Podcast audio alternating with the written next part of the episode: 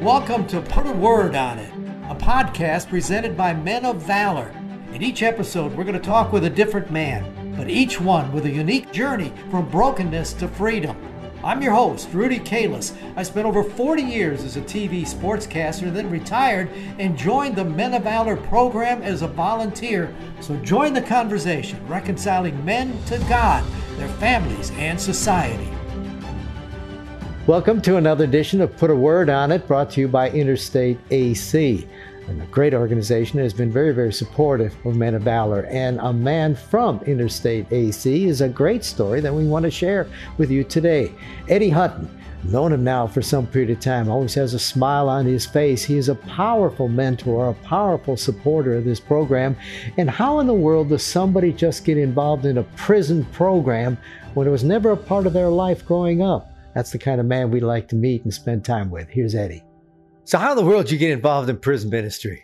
I was invited to go to a, a breakfast at Woodmont Hills Church of Christ, and I heard Carl speak, Carl Carlson, and I just it, it I had always had sort of a feeling that I wanted to do it, and then I saw the opportunity and I tried to grab it. But why? I mean, what do you mean a feeling? I just had a feeling that I wanted to be in in in prison ministry. That was kind of a, and he'd probably been with me forever, just from friends of mine's father that had done it and and all that. And I just decided it'd be it. it I really wanted to do it, and I, then when I started doing it, it was what I want. I enjoyed it. I'm at home there. That's sad, but I'm at home there, and I enjoy the guys. What's your wife say when you said, "I'm going to jail"? She didn't think it was a good idea she thought that I could get hurt or whatever, but it just I never even thought think about getting hurt, Rudy.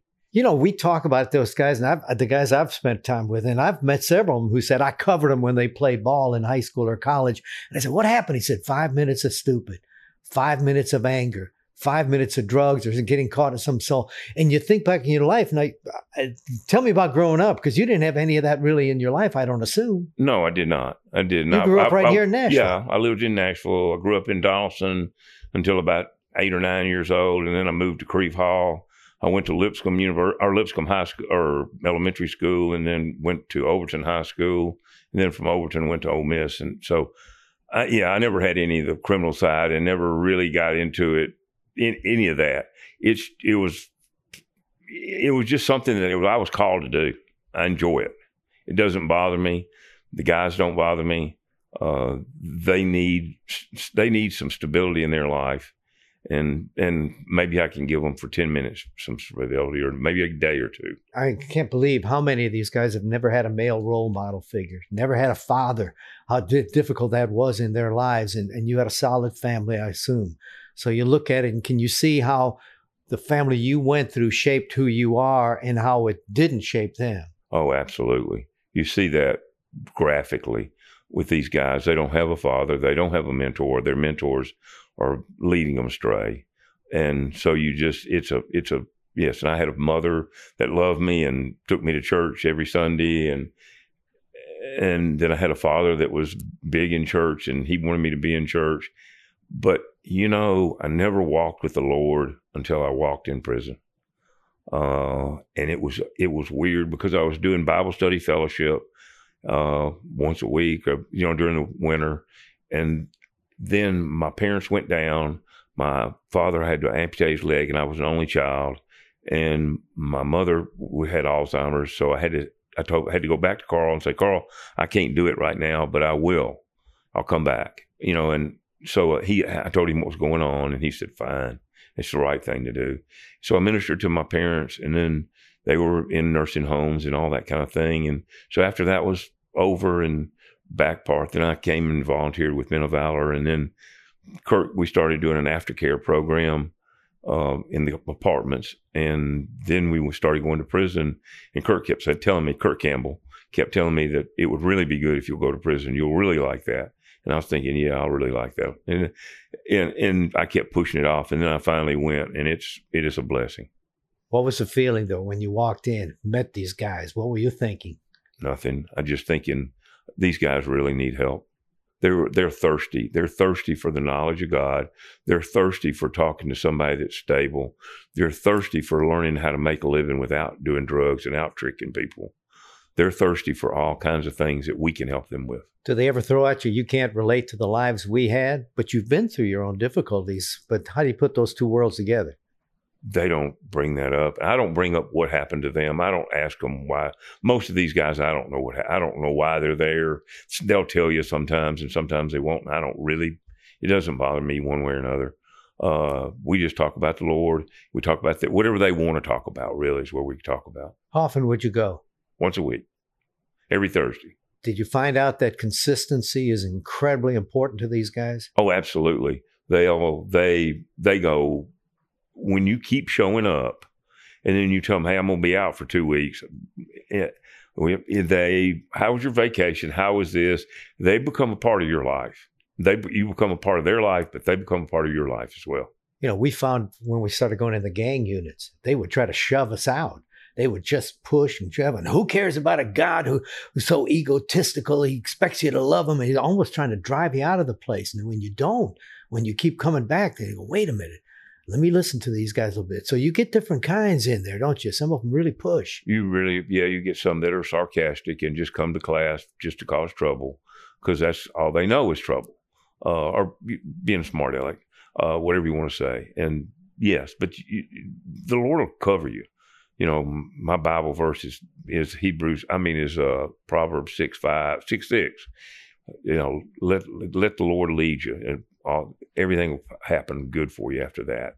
And if you just give up, and God will protect you, it, and He does in prison, and He and He tells them what you're. You know, you you say things. I say things that I'm not prepared to say when I walk in, and they pull it out of you, or God pulls it out of you. Isn't it important a lot of times to be real vulnerable to Him?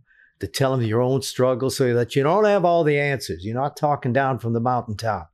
And then I think they listen more, don't they? They listen a lot more. They listen a lot more that they're not the only ones. And quite frankly, a lot, one thing I say to a lot of them is, okay, you sinned and so have I regularly. I just, you know, but there's no difference in sin. There's no, there's no worse sin or better sin. All of them are sins. And we talk about that. And that sort of sets them at that sets them back a little bit when they think about that. Is it hard for some of you guys to forgive themselves for what they did? You got to really work on that. They bring it up and up. Yeah, they bring it up a, a lot. Yes, they bring up their their past, how their past, and how they did this and how they did that, and it's just it's it's. But we did we don't express it. They express it a lot more than we do. I love the concept. I even love telling people men of valor because it's out of the Bible and all. The ministry, what has it meant to you? It's brought me with a deeper relationship to God and a deeper relationship to my family and to everybody around me that's even outside of men of valor. Doesn't it make you, for me, it makes me want to live up to what I'm telling them to live up to. Oh, it's, yeah, it's changed I, me. Yeah, yeah, it does. Make you a better husband? Yes. I think I'm a little better too. I think I am, but my, my wife might not agree with that. I and I think my kids probably wouldn't wouldn't agree with it either. But I, I, I, at least I know how bad I was, or think I know how bad. But you know what? You put that prison ministry together with COVID, where I was with my wife twenty four seven a long time, and I caught myself doing little stuff that I should have done all along just to help her around the house to keep her happy. Right, right. That's right. I mean, the COVID thing has, has affected me in the prison ministry because we weren't able to go to prison. We haven't been able to go to prison uh, as far as metro uh, prison. Yeah. And yeah, you, I miss it. I miss it a lot. And yeah, I did was being nicer to my wife. Yes, because I was at home, not twenty four seven, but a lot. How much longer are you going to do this? Long as I can.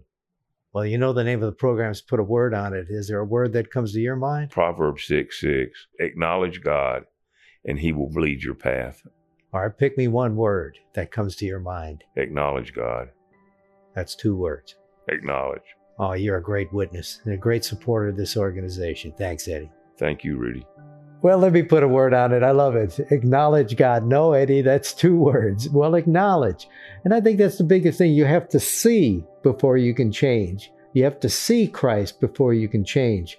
The Bible says, once you have found Christ, the veil is taken away, which means then all of a sudden all of life changes and opens up. And that's what it did for him. And that's what he's sharing with these men and why he's so invested in what we're trying to do here at Men of Valor. Thanks for joining us. Join us again next time as we put a word on it. You've been listening to Put a Word on It We would love for you to subscribe wherever you download fine podcasts. You can rate and review us on Apple Podcasts, iTunes, or Spotify.